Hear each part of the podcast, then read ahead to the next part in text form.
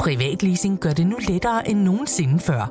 Når det kommer til elbiler, er Polestar 2 en sand stjerne på himlen. Med privatleasing af Polestar 2 får du ikke kun glæden af at køre en topmoderne elbil, men også fordelene ved lave driftsomkostninger lige fra dag 1.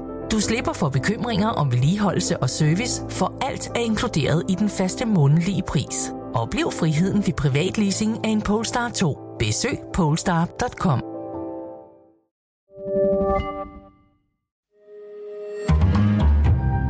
Berlingske.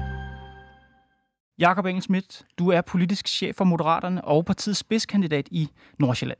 Det er korrekt. Vi skal tale om jeres politik. Den er der mange, der er nysgerrige på. Men inden da vil jeg gerne starte med en lille kort, som jo elsker jeres parti, ja-nej-runde. Åh, jeg, nej. jeg har ikke taget papskilt med, det lover Nej, jeg dig. nej. Nå, men så får jeg heller ikke mulighed for at holde dem på, på højkant og langs og tværs og så videre, så videre. Må uligheden i indkomst stige i Danmark de kommende fire år? Hvis flere kommer i arbejde, er det ikke noget problem. Skal topskatten afskaffes? Ja, og så skal de allerrigeste betale en lille smule mere, end de gør i dag. Skal folkepensionen afskaffes? Ikke for de mennesker, der lever og bor i Danmark i dag. Men Men i fremtiden vil vi gerne sørge for, at hver gang man tjener en lønkrone, så går en lille del af den til ens opsparing. Mhm. Mm-hmm. Og folk, der ikke kan tjene penge, der hjælper staten dem med den her opsparing. Støtter Moderaterne klimaloven og de konkrete mål i klimaloven? Ja, det gør vi. Også hvis der senere hen skal komme en generel CO2-afgift på landbruget? Ja, det gør vi. Skal Danmark drive et modtagscenter i Rwanda? Nej, det synes jeg ikke, vi skal. Det er muligt, at på sigt kommer en fælles europæisk løsning. Den kan vi overveje at tilslutte os. Mhm. Men det er jo intentionspolitik, når det er værst. I dansk lovgivning står der i dag, at hvis man kommer hertil og banker på som flygtning, skal man rejse med et jetfly til Afrika. Men det er jo sådan noget hokus pokus. Det er et fabeldyr, det findes ikke. Jakob, nu lægger vi papskiltet væk. Ja. Velkommen i Pilstred. Mange tak. Lars Løkke og hans parti, Moderaterne, har fyldt rigtig meget i valgkampen den seneste tid. Jeg er helt med på, at jeg taler ret meget op til danskerne ved at sige, nu vil insistere på at føre en valgkamp, hvor vi snakker om indhold og hvad Danmark har brug for. De vil føre politik fra midten. Men hvilken politik? På sundhed og velfærd har Moderaterne udspil, der kan siges og høre til på midten. Men når jeg kigger på deres forslag på skat og på klima, der har jeg svært ved at se Moderaterne som et midterparti. Jeg håber, partiets politiske chef der gør mig klogere. Velkommen i Pilestræde.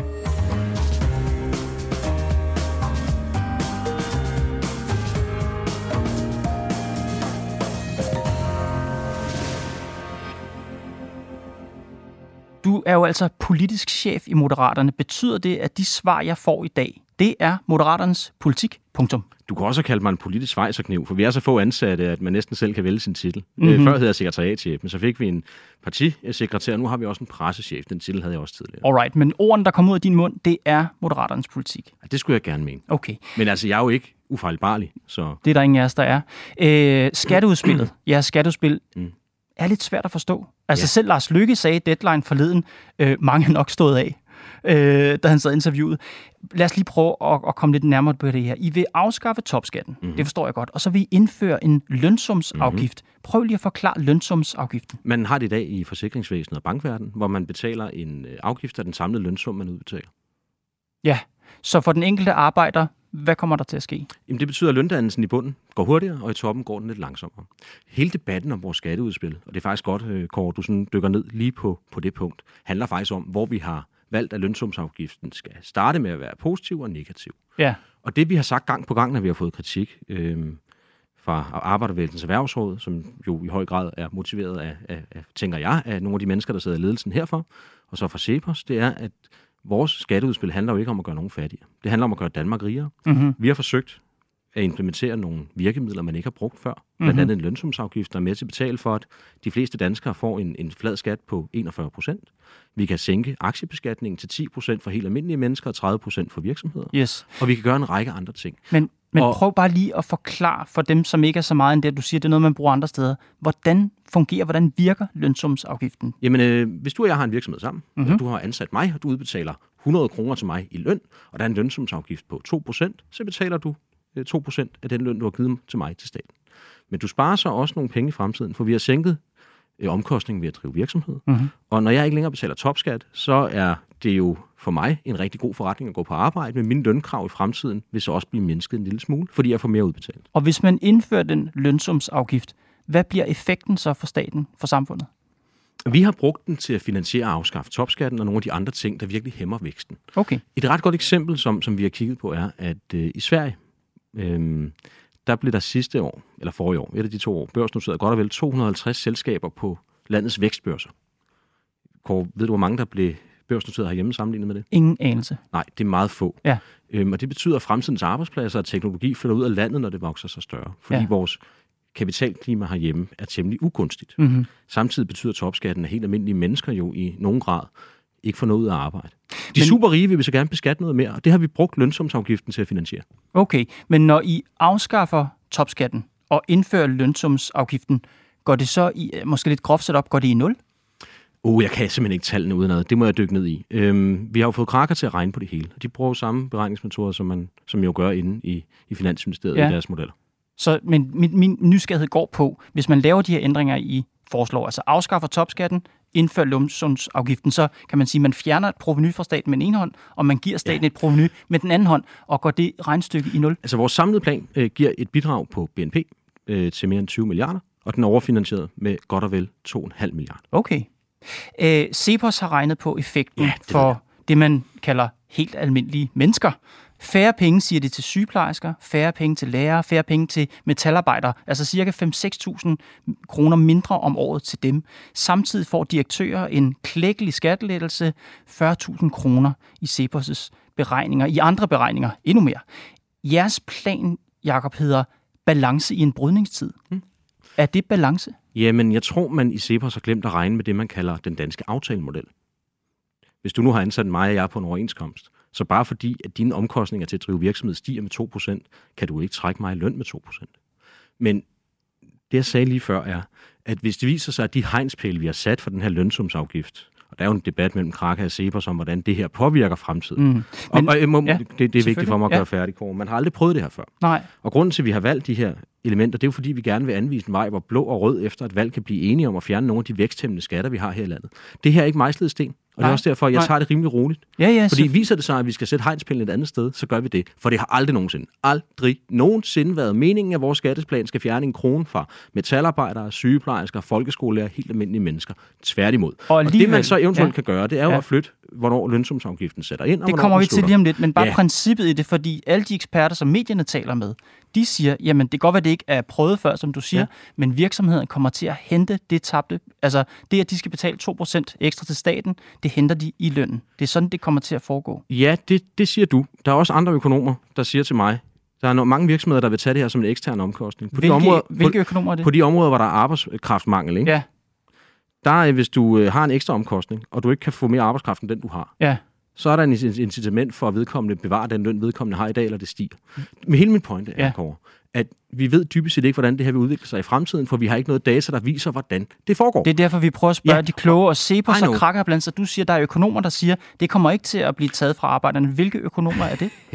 Jeg blev kontaktet af en af mine gamle arbejdsgiver for Dansk Industri, jeg har ikke, øh, hvor jeg havde mit første job. Jeg har, jeg har ikke fået ved, lov til at offentliggøre navnet, så det kan jeg ikke gøre her i radioen, der sagde til mig. Der er også en måde at se på det på den måde. Det er der også andre, der har visket Okay, så en anonym kilde fra Men, Dansk Industri siger, det behøver ikke ramme lønningerne. Jeg er med på den måde, at du stiller gotcha spørgsmål på. Det jeg bare prøver at sige Nej, er, nej, jeg prøver bare at forstå det. Ja, hvis jeg bare lige må tale færdig ja, måske. selvfølgelig. Godt. Ja. Det jeg prøver at sige er, at vi har anvist en række veje til vækst herhjemme. Ja. Der er nogle økonomer, og jeg tænker, at Arbejdervægelsens Erhvervsråd har en motivation, Cepos har en anden. Mm-hmm. Man regner ikke med den danske overenskomstmodel. Selv DR i deres dækning af det her skriver, hov, vi har faktisk ikke fået det med. Øhm, det forholder du dig ikke til i dine spørgsmål. Det, det, det, det er et element. Et andet Mm. element er, at man kan vælge at se det her som en række eksterne omkostninger. Det bliver Mhm. ø- økonomsnak. Det Ja. jeg gerne vil fortælle i din podcast er, vi kommer ikke til at gå ned i Folketingssalen og fremlægge lovgivning, der gør helt almindelige mennesker fattigere. Så det er vi selvfølgelig klar til at kigge på, og vi er også klar til at lave de nødvendige forandringer. Ja, altså jeg ved egentlig ikke helt, hvad du lægger i gotcha-spørgsmål. Altså det vi jo gør, det er, at vi ser på jeres plan, okay. og så spørger vi eksperterne, Nå, hvad det er bare, tænker I, afbryder deres- midt i en sætning, som jeg gør dig. så meget i et det, det, det, det, netop for at illustrere, Okay. når, du, når jeg prøver at forklare noget, der er kompliceret, Ja. og du sådan bryder ind, så gør det det svært for mig at gøre argumentet færdigt. Okay. Ligesom det gjorde for dig her. Det jeg bare siger er, at de eksperter, vi spørger, de siger, vores vurdering er, at det her kommer til at arbejde, ramme arbejdernes løn. Og Det er deres vurdering. Det er et spændende og godt input, så, laver, så, så ændrer vi hegnspælene bagefter. Okay. Altså, det, det har aldrig nogensinde været et issue. Jeg har måske Nej. Nej. sagt det til jer til citat mange gange. Det gør jeg gerne her igen. Både Krakker og Cepos når frem til, at uligheden i indkomst vil stige med udspillet. Du ønsker at mindske uligheden i Danmark, går jeg ud fra. Altså, det kommer an på, hvordan du spørger. Jeg synes jo, alle de her spørgeskemaer, der er udsendt af kandidattest, er håbløst Okay. unuanceret. Ja, så hvis Fordi- jeg vil nuancere det lidt mere og siger, øh, øh, uligheden i indkomst, hvis det er det, vi kigger på, Nej, jeg ønsker at mindske den sociale ulighed ved at få flere ind på arbejdsmarkedet. så, Og det gør uligheden, vores plan. så uligheden i indkomst må godt stige. Jamen, det er uinteressant for mig, om jeg tjener 101 kroner, og du så tjener 102, så længe vi begge to bliver rigere. Så uligheden i indkomst må godt stige, så længe den sociale ulighed ikke stiger. Jeg synes, det er vigtigt, at flere mennesker kommer i arbejde, vi får skabt flere jobs, og vi bevarer teknologi herhjemme og arbejdspladser. Det er for mig at mindske uligheden. Mm-hmm. Det handler altså... Det, du refererer til, er jo Gini-koefficienten, som er en håbløs måde at betragte et dybt kompliceret spørgsmål på. Jeg skal bare forstå, for så længe du kan mindske den sociale ulighed, så må uligheden i indkomst godt stige. Mm. Altså så længe du kan øge arbejdsudbuddet, og du kan få alle de gavnlige effekter, du gerne vil have, så har du ikke noget mod, at uligheden i indkomst stiger. Lad os nu sige, at vi har en gruppe på 20.000 mennesker, der er arbejdsløse. Og 5.000 af dem pludselig har en højere indtægt. Mhm. Så er der i den gruppe på 20.000 skabt en ulighed. Det synes jeg ikke er noget problem. Mhm. Så længe vi hjælper de fem- 15.000, der nu er uden for arbejdsmarkedet. Hvis det er et ja til det, du spørger om, så er det et ja. Okay. Men jeg foretrækker at forklare det på den måde, for det er noget, folk ting, tænker, jeg nemmere kan forstå, end et ja-nej-spørgsmål til noget, der kan dække over en fem eller seks forskellige parametre. Alright. Den her lønsumsafgift, i jeres udspil, der har I sat grænsen på 300, den nedre grænse på 352.000 kroner om året. Lars Løkke sagde forleden i Deadline, at forslaget er uhensigtsmæssigt skruet sammen, og han erkender, at den grænse skal justeres. Har I gjort det? Ikke nu. Øhm, vi er meget få mennesker i, øh, i partiet, og det har taget Kraka enormt lang tid at regne på det her. Så det når vi simpelthen ikke før valget. Nej. Vi har prøvet innovativt at komme med et bud på, hvordan man kan skabe vækst, og hvordan man kan fjerne topskatten. Ja.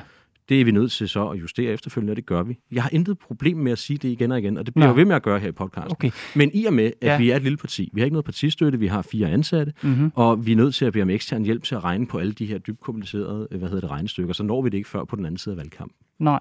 Det jeg bare tænker, det er, hvis den skal rettes, altså det vil sige, at den skal sættes op, så må det jo i sidste ende betyde et mindre proveny til staten. Altså hvis man hæver grænsen, så får man et mindre proveny til staten. Ja, medmindre man også... Altså, det, det er du matematisk set ret i. Matematisk set kunne man også sige, så skal man så hæve selve faktoren.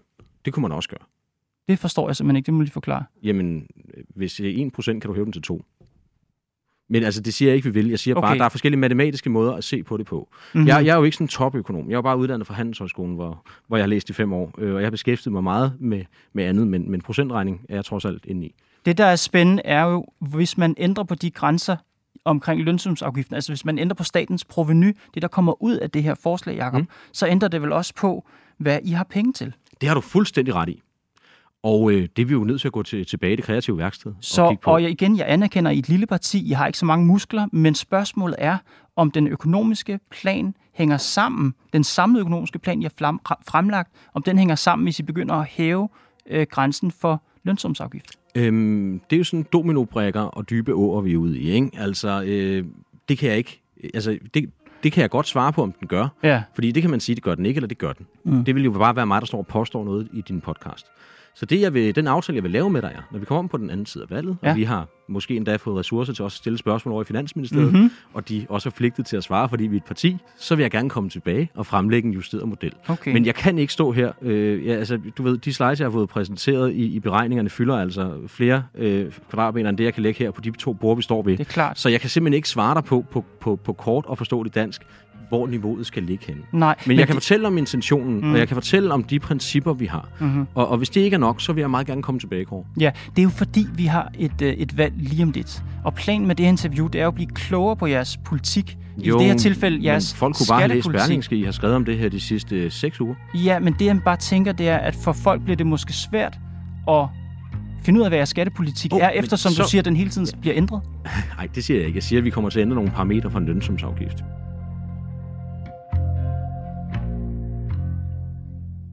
Noget andet, jeg også gerne vil tale om, det er jeres klimapolitik. Mm-hmm. Grøn Øh, konsekvens, har vi kaldt den. Yes. Et stort flertal i Folketinget har vedtaget klimaloven, altså at Danmark skal reducere udledninger af drivhusgasser i 2030 med 70 procent i forhold til niveauet 90, og den er I med på. I jeres klimaplan, der skriver I også, at en CO2-afgift skal, citat, tage hensyn til dansk konkurrenceevne. Ja. Hvad betyder det? Jamen, det er egentlig et oplæg til det, vi har præsenteret i, i, vores, op, altså i, i vores politik som en grøn trepart.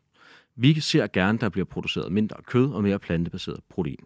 Men ligesom dengang, og det skal man være gammel for at huske, man omlagde en del af fiskeriet herhjemme og gav støtte til, til at fiske på en anden måde. Så lavede man en række ordninger, hvor man kunne hjælpe de her fiskere til at, at fiske anderledes. Mm. Og der er jo masser af mennesker i landbruget i dag, og de virksomheder, der forarbejder fødevarer, der har baseret deres forretning og deres livsgrundlag og indkomst på, at vi har et system, som det ser ud i dag. Så derfor, hvis vi gerne vil lave en forandring, så tror vi, at vi som et bord som det her skal møde landbruget og fødevareerhvervene, Ja. Naturfredningsforeningen, forbrugerorganisationer, og så med staten for bordenden dernede, hvor du står. Okay. Tænde det lange lys Ja. og tale om, hvor vi er hen om 15 år. Og vi tror på, at vi skal have 3, 4 eller 5 doble produktionen, eller måske endda 10 doble den af plantebaseret protein. Vi skal eksportere færre svin, vi ikke selv kan forædle herhjemme. Og vi skal gøre det i alt for øhm, både at skabe en ny eksportsucces, Ja. Øhm, gøre Danmark til en destination og et udviklingsland for, for plantebaseret protein, Mm-hmm. højne dyrevelfærden, belaste klimaet mindre. Og Okay. vi tror også, der kan være en masse nye arbejdspladser i det. Det er bare fordi, når du siger øh, hensyn til konkurrenceevne, altså dansk konkurrenceevne, så vil jeg bare spørge dig til den afgift, der er vedtaget på industrien. I sommer i år, der vedtog også et bredt politisk flertal en CO2-afgift på industrien på 750 kroner per ton CO2. Tager den afgift hensyn til dansk konkurrenceevne? I nogen grad ja, for der er jo nogle ordninger, hvor med øhm, de her virksomheder øh, både kompenseres og, og, og støttes i deres omlægning. Men måske mere relevant er at nævne det her svareudvalg. Øhm, det, de færreste lytter nok bekendt med det, men der sidder jo en række økonomer og, og videnspersoner og kigger på, hvordan man effektivt kan lave en CO2-afgift for landbruget. Fordi man har ikke, så vidt jeg er orienteret endnu, værktøjerne til at implementere den effektivt. Når det udvalg kommer i mål, så vil vi jo tage, tage bestik af, af udvalgets anbefalinger sammen med de andre partier i Folketinget. Yes, det er landbruget, men jeg er bare nysgerrig på industrien, som har fået den her CO2-afgift på 750 kroner per ton CO2. Synes du, den afgift, du siger i nogen grad, siger du støtter den dansk konkurrenceevne, er den, hvad mener du med nogen grad? Jeg har noteret mig, at man i nogen grad bliver ramt hårdere som virksomhed, hvis man allerede har lavet en grøn omstilling, end hvis man er en mere sort virksomhed, der først skal til at gøre det nu. Det er jeg ikke sikker på er hensigtsmæssigt. Omvendt så bilder jeg mig jo ikke ind, at Moderaterne med et parti med 5, 6, 7 eller 8 procent i opbakning kan øh, være med til at annullere en aftale, der er vedtaget med brede mandater. Jeg har også noteret mig, at dansk erhvervsliv, det kiggede jeg på før jeg kom herind i dag, er lidt delt. Mm-hmm. Der har været kritiske røster fremme for nogle erhvervsorganisationer, andre har været en, en smule mere positive. Og for, for, for nu at være helt ærlig, så mangler jeg at se regnestykket på endnu, hvordan det påvirker konkurrenceevnen. Okay. Det kan være, du har det, så vil jeg meget gerne høre det. Du er jo ikke ekspert selvfølgelig på CO2-afgifter, men du er ekspert på Moderaternes politik. Ja. Så jeg vil gerne høre dig, hvad I mener om CO2-afgiften på industrien. Går den langt nok? Skal den være mere vidtrækkende? Hvad mener Moderaterne? Jeg synes ikke, at den skal være mere, mere vidtrækkende. Vrøvl, det må du undskylde. Jeg synes ikke, den skal være mere vidtrækkende. Nej. Men, men går I ind for den, sådan som den er vedtaget nu Jamen, vi har på ikke haft industrien? Jeg synes, der er gode takter i det, og jeg synes, der er, der er gode elementer. Jeg tvivler på, at vi kan komme til at lave det om, og øhm, jeg skal være ærlig og sige, at, at det er ikke en del af vores politiske oplæg at gå ind og lave det her forlig om. Vi kigger fremad på det, der allerede er vedtaget. Så I støtter den? Jeg tror bare, at vi ser det som en færre accompli, at den findes. Okay. Øhm, tidligere i valgkampen, 8. oktober, der svarede I til Landbrugsavisen, fordi nu snakker du selv om, I skal sætte jer ned med et bord om landbrug Ja. og så videre. Og tidligere i valgkampen, der svarede I til Landbrugsavisen, at CO2-afgiften... Jeg svarede i hvert fald ikke, kan jeg sige. Nej, men Moderaterne svarede til Landbrugsavisen, at CO2-afgiften ikke skulle gælde biologiske processer i landbruget, det vil sige udledning fra dyr, gylde, marker, det der svarer til 90 procent af landbrugets udledninger. Var det en fejl? Ja, det tror jeg, det er, fordi jeg har ikke svaret på det, og det er mig, der udtaler mig om det område. Okay, så landbrugets Det er det hele. biologiske, Ja. ja. det helt det råbestup. Men øhm, jeg kan godt forstå, at nogle landmænd er bekymrede. Hvis man bare kommer og siger, her er en afgift, her er ikke noget, nogen støtte eller tilbagefald til, at I kan omlægge produktion. Så vil vi sende arbejdspladser og produktion ud af landet til mere forurenende lande. Det vil være dumt. Men den CO2-afgift, der ligger på industrien, som du siger, den, den lever I i hvert fald med. Kan den også gælde for landbruget? Kan du forestille dig en CO2-afgift i landbruget på 750 kroner per ton CO2? Jeg, jeg kommer til at gentage det, jeg sagde før. Ja. Vi har et ekspertudvalg, og, og det siger jo nogle af de økonomer, du selv henviste til før også. Vi er nødt til at vente på, hvordan det ekspertudvalg kommer med anbefalinger til den her helt særlige branche, der har andre produktions- og arbejdsforhold, end, end industrien har. Okay. Og det, jeg tror, det vil være helt håbløst at begynde at komme med modeller for, hvordan det skal implementeres, uden at have fakta på plads. Det vil være uansvarligt. Jakob, Moderaterne går til valg på en regering hen over midten. Men når vi taler om jeres konkrete politik, i hvert fald her, når vi taler om skattepolitikken og klimapolitikken, så får jeg ikke et indtryk af, at politikken er på midten i Danmark. Altså en skatteplan, der særligt letter skatten for de rigeste og øger uligheden. Du glemte dem i bunden, Kåre. Hvis du endelig skal fremlægge fakta, må du også sige, at de økonomer viser, at folk uden for arbejdsmarkedet, enlige forsørger og andet, får en ret pæn gevinst af skatteplanen. Kunne vi lige få det med os? Mm-hmm. Og et klimaudspil uden konkrete Nej, CO2-besparelser. prøv at høre her. Vi har lige lagt, fremlagt en, en, en flyafgift på, på 80 kroner. Vi har foreslået, at alle kommuner køber ind efter samme model som i Gladsaxe, hvor man køber ind efter et produkts levetid og genanvendelse. Vi har foreslået kun at bruge grøn cement mm. og hvad hedder det, asfalt, når vi bygger nye veje. Vi har foreslået, at vi kigger ind i et CO2-mærke og kigger på samme princip, som man har i British Columbia, ja. Ja. carbon feed dividend. Altså, det, altså for mig at se, at det er altså elementer, der taler til en meget stor og bred del af det danske politiske spektrum. Hvor meget finder I CO2-reduktion på alle de elementer? Det, jeg ved du hvad, det kan jeg simpelthen ikke svare dig på endnu. Har I, I har ikke regnet på det? Det har vi ikke haft mulighed for at gøre endnu, nej. Jakob Engelsmidt, tusind tak, fordi du kom Pilestræde. Det var en fornøjelse. Det var Pilestræde for i dag. Holdet bag er Mads Klint, Johanne Dibjerg Holgersen, Nicoline Odgaard Sørensen og mig, Kåre Svejstrup. Vi er tilbage på mandag.